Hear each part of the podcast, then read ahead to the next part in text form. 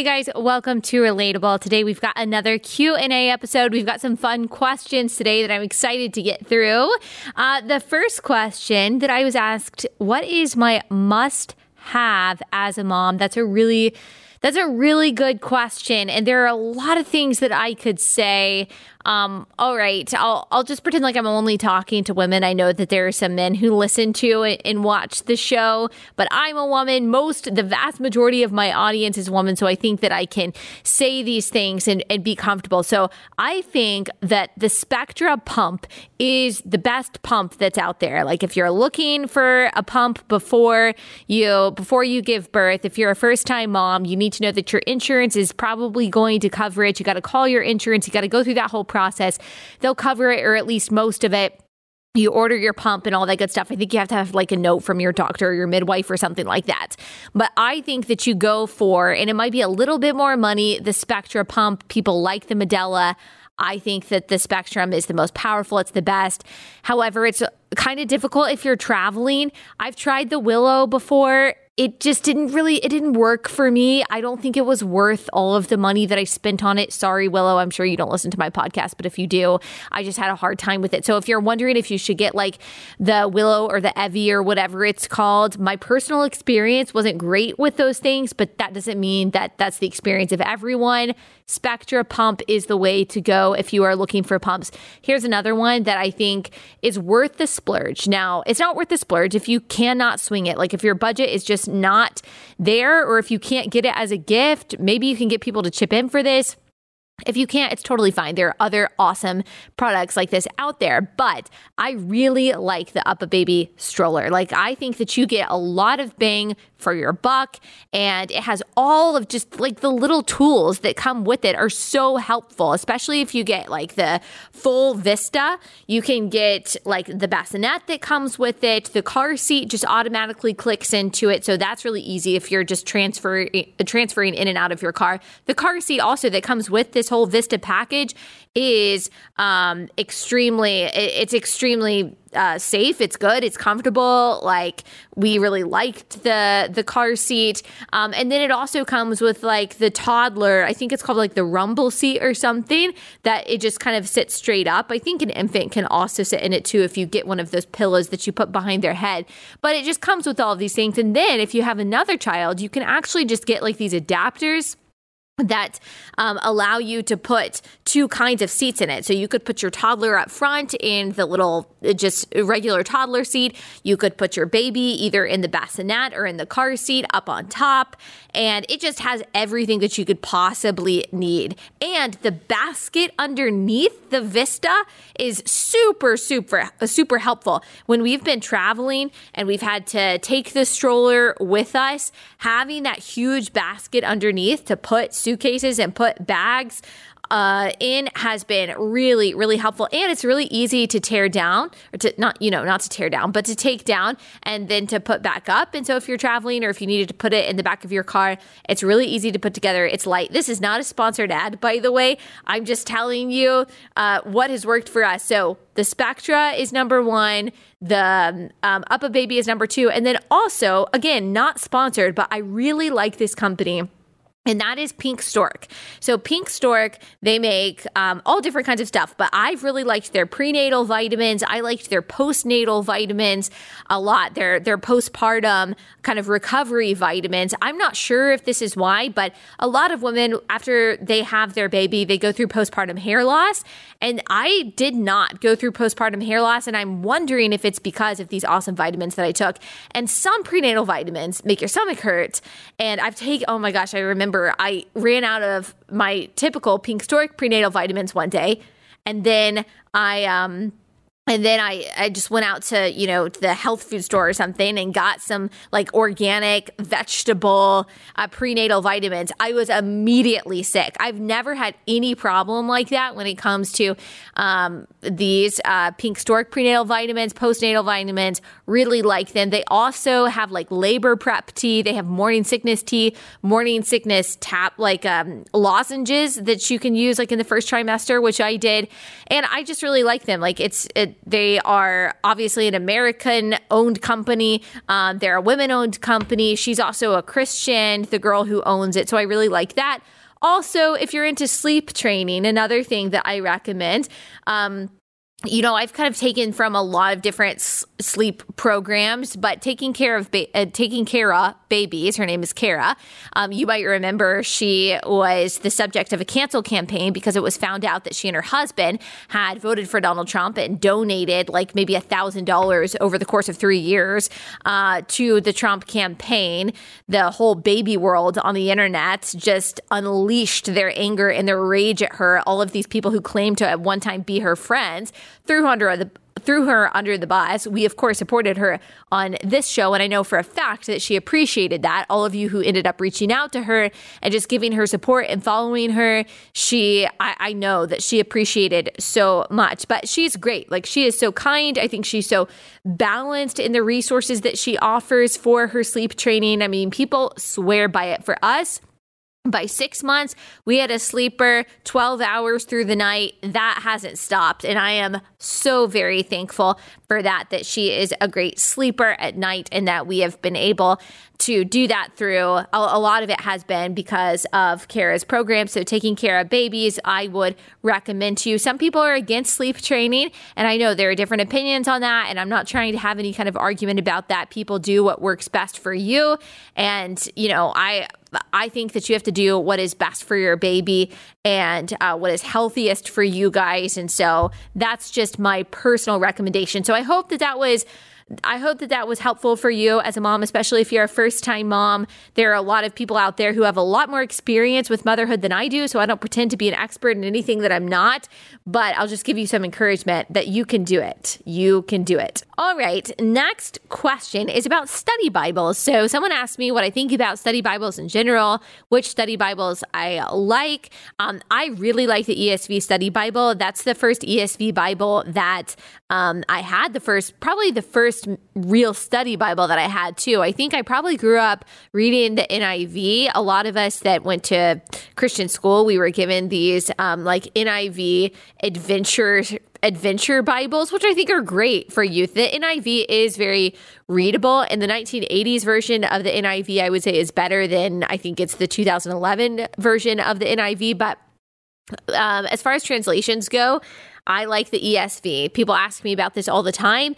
NIV as a translation is thought for thought from the original Greek and Hebrew. And so they take what the original language says and then they kind of paraphrase it into a thought that is more readable. Whereas the ESV, the NASB, the KJV is word for word. And so rather than kind of paraphrasing and saying, okay, this is the thought that the original language is trying to um, is trying to uh, bring across, the ESV and other versions say, no, we're going to translate it word for word.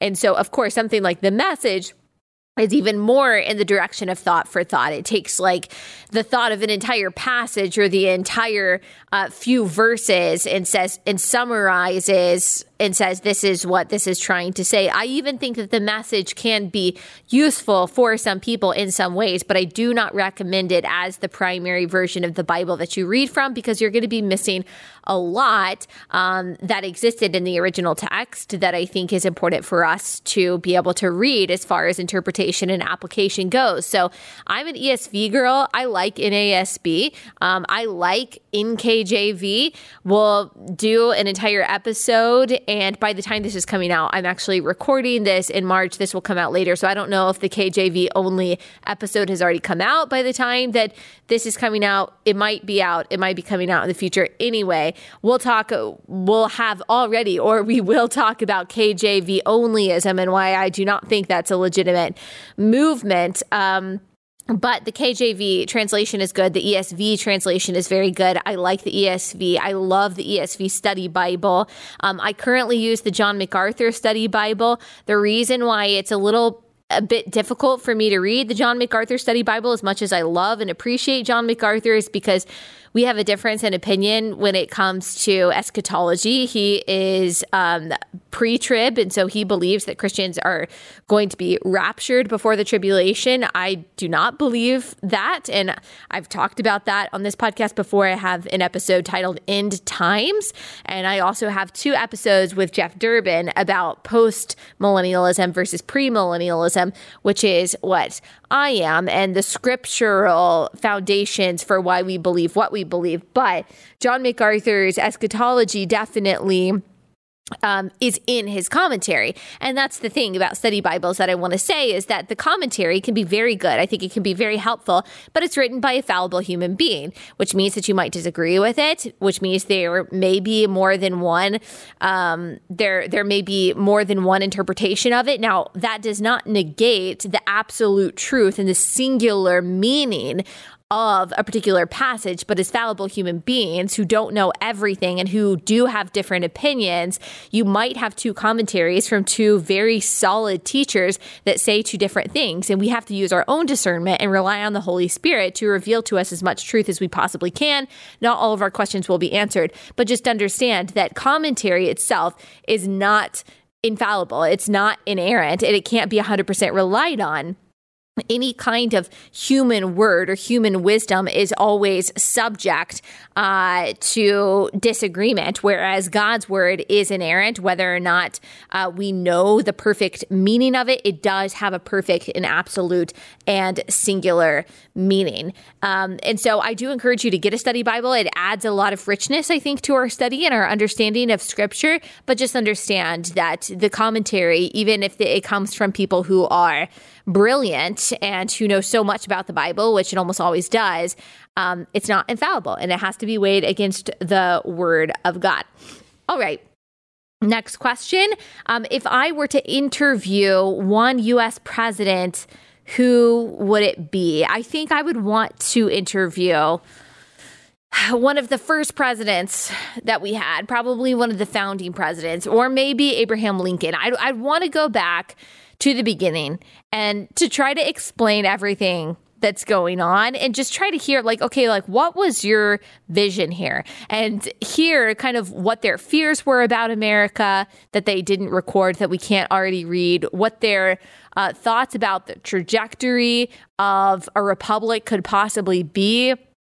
It'd be really interesting to go that far back or even maybe if it's just back a century. Um, I think I would like to get some predictions from some older presidents on where America is going and see how accurate they are and just get some wisdom that we've forgotten about liberty, that we've forgotten about the government and how the government is supposed to work and serve people. I think that that would probably um, be fascinating. Honestly, though, it would be really interesting to interview Barack Obama if I could just like really grill him on some things or like really question uh, some things that he chose to do and his stances on things. That would be really fun because I think a lot changed in America under Barack Obama. It'd obviously be interesting to interview Donald Trump I would love to interview Donald Trump. I would have loved to before the election, but I also think it would be very difficult because I personally think that he's hard to understand when it comes to interviews. That he doesn't just like answer things directly and i feel like i'd be frustrated by what i am unable to get out of him as far as an answer to a specific question.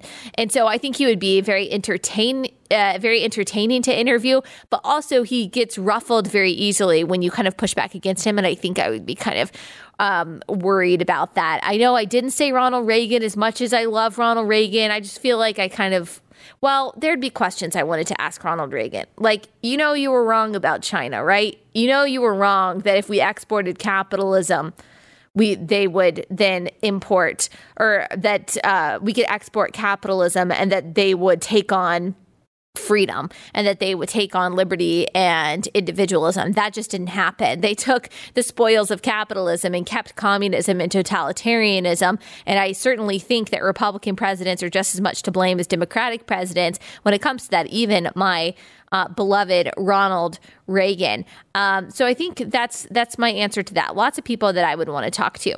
Um, advice for a young podcaster, a young podcaster. Um, let's see.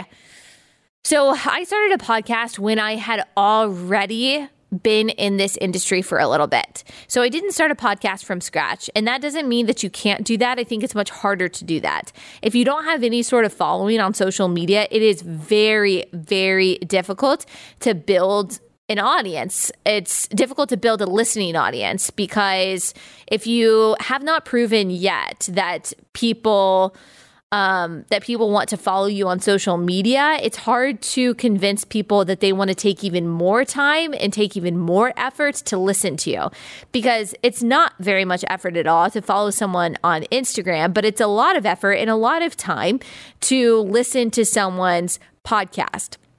People need to know that your thoughts are valuable, which I totally believe your thoughts are valuable, but you kind of have to prove it in a way that is easily consumable for people before you can really convince them, I think, for the most part, to listen to you on a podcast. That's not always true. It depends on your demographics. It depends on uh, the people that listen to you, the people that follow you, the subjects that you're talking about. And so, not everyone has to have a social media following before they start a podcast, but I think it's helpful. Like, I had been writing, I had been posting videos, I had been posting on social media, I had been a part of The Blaze, I had been on Fox News for a couple years before I started my podcast.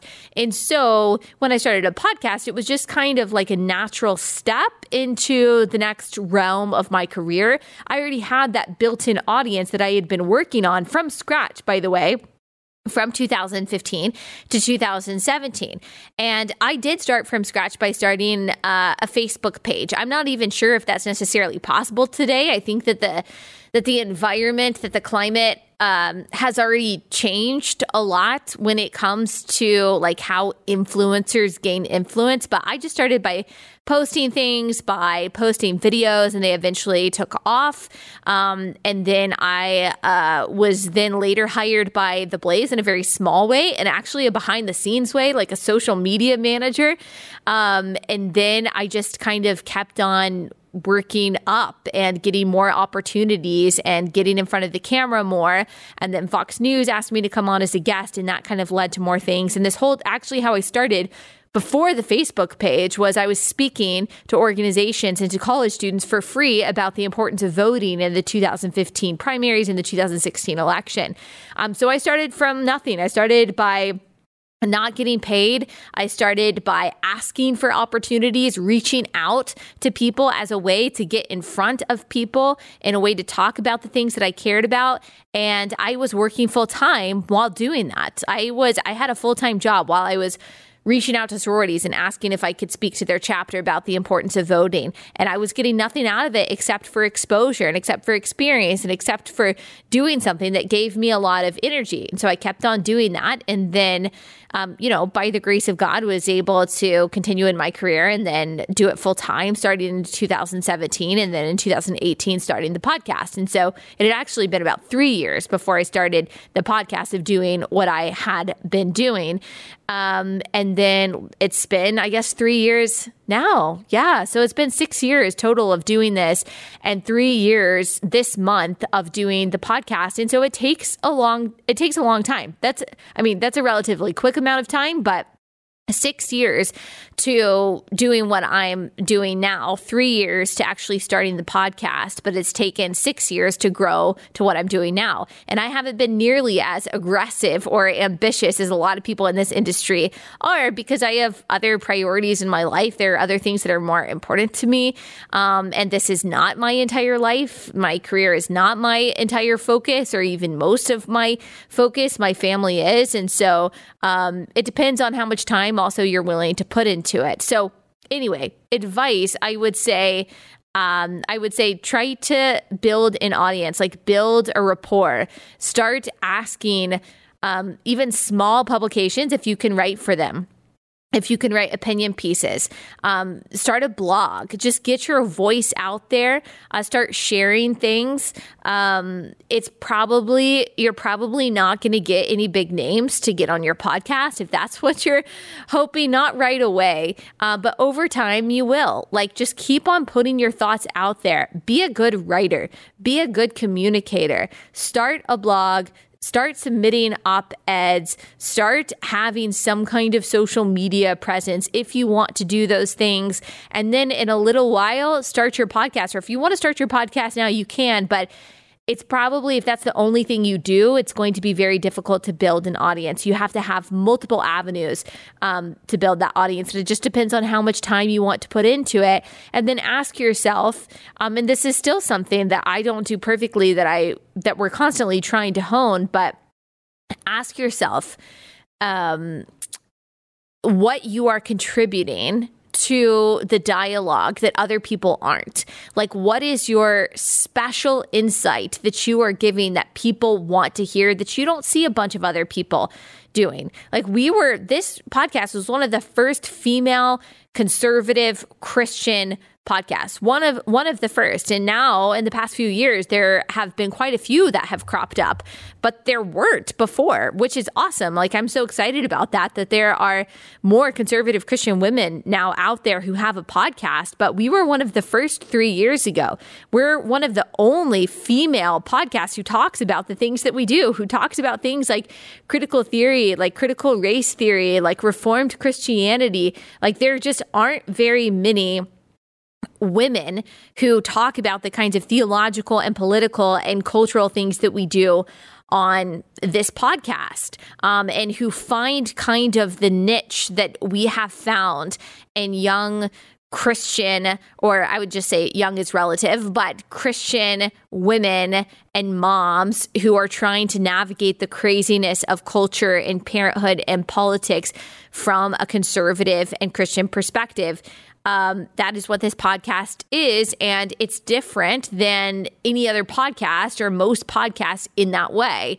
Um, and so ask yourself what you can bring to the table that other people aren't. Don't try to reiterate or regurgitate other people's um, ideas or other people's formats. Like create your own, create something different, create something good, create something of value. It doesn't have to be so unique that no one else has done it. Obviously, there are other people who do things like relatable, and that's fine. But what can you bring to the table that um, you don't see a lot of other people doing? And how can you do it as genuinely, as um, and as effectively as possible.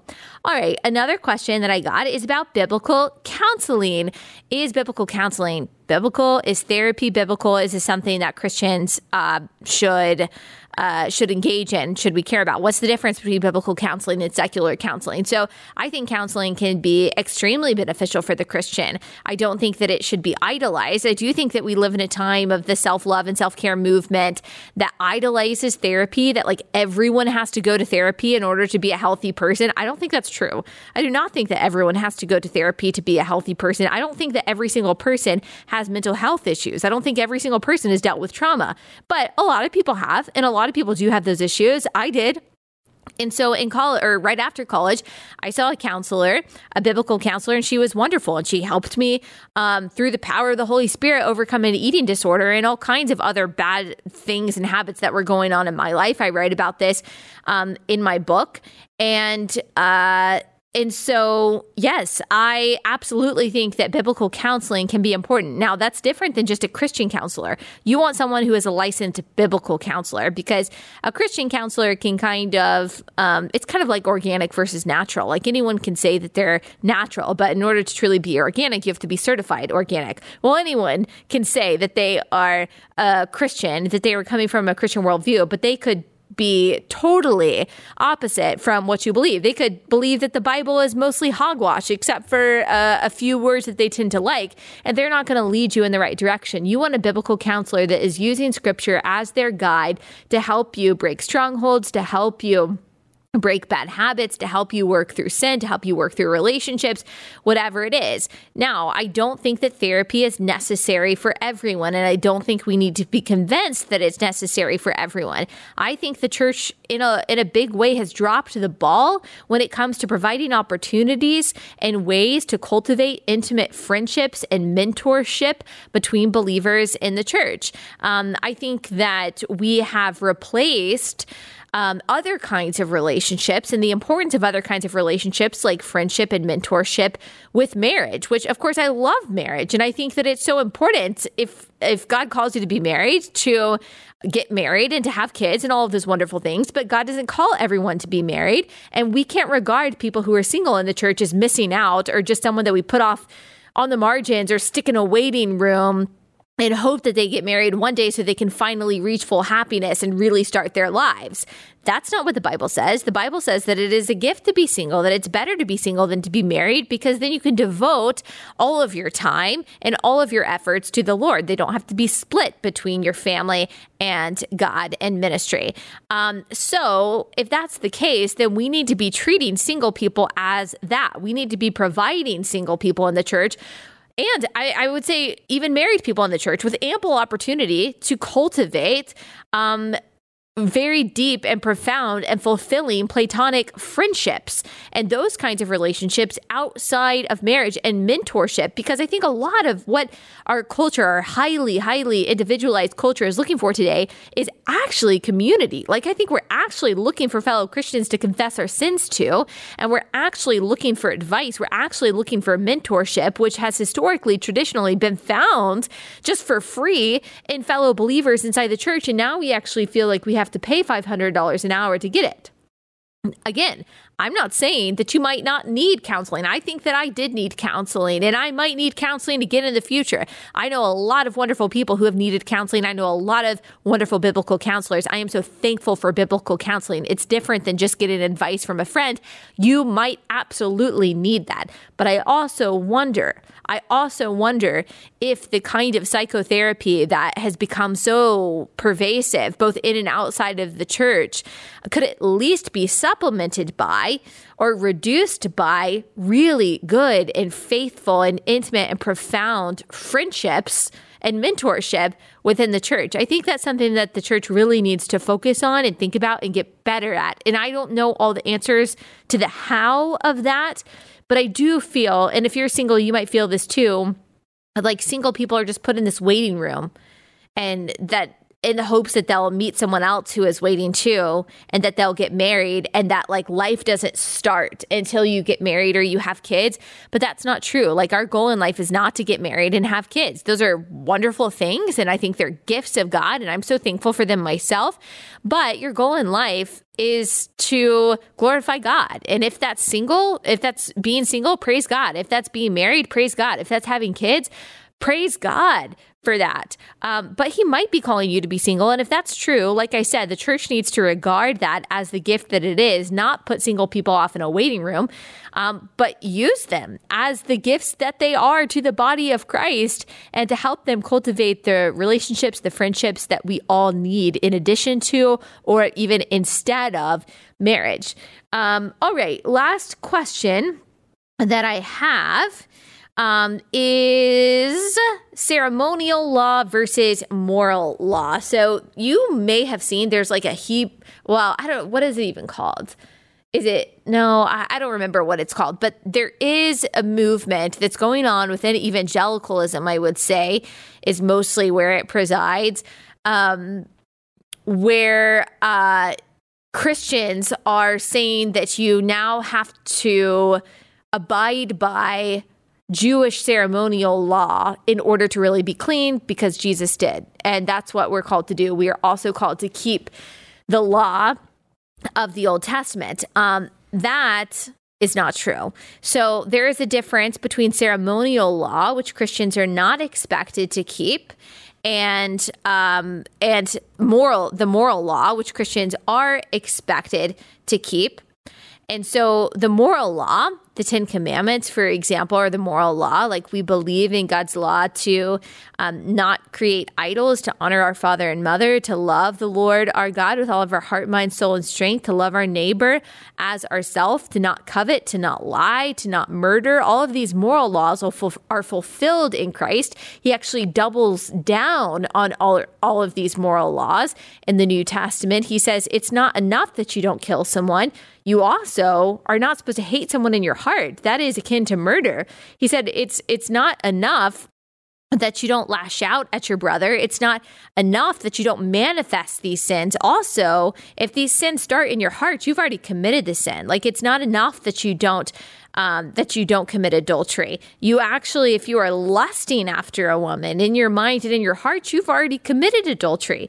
So Jesus brings those moral laws into focus and he doesn't get rid of them. He says he reemphasizes them and he doubles down on them and he brings them um, to the heart of the matter. And he says that's where sin starts and that's where repentance has to start too. Of course, Pharisees were whitewashed tombs. They look really good on the outside, they've got all the piety in the world, and yet on the inside, they were rotten. They were full of corpses. And so that's what Jesus is calling out. He emphasizes the importance of us keeping the moral law, not just in a legalistic external way, but also internally by regeneration of the Holy Spirit.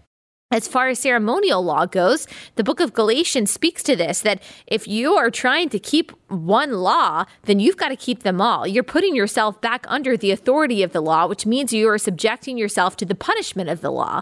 And so if you are trying to put the burden on someone or on yourself of keeping the law in order to maintain your holiness, then you've got to keep the entire law. And it is your perfect maintenance of that um, keeping with the law that you are trusting will make you holy before God. The problem is, is that that's impossible. That's why in the Old Testament they had to offer sacrifices, and that's why in the New Testament Jesus serves as our perfect sacrifice. And so, because Jesus serves as our perfect sacrifice, he serves as uh, he serves as that propitiation that the sacrifices in the Old Testament did. And so he is our cleansing. Like we don't have to follow the ceremonial laws that the Jewish people did to be cleansed or to be pure because we have Jesus who became our purity. He became our um, ceremonial covering. Like he became that intercessor on our behalf. He became our blood sacrifice. And unlike other, the blood sacrifices, the animal sacrifices in the Old Testament, Jesus's blood sacrifice lasts forever and ever. And so while there was temporary righteousness after a, a sacrifice, as long as they kept the law in the Old Testament, we have eternal righteousness that's given to us by the sacrifice sacrifice of Christ that we get to cling to forever and ever. It's done. It is finished, Jesus said.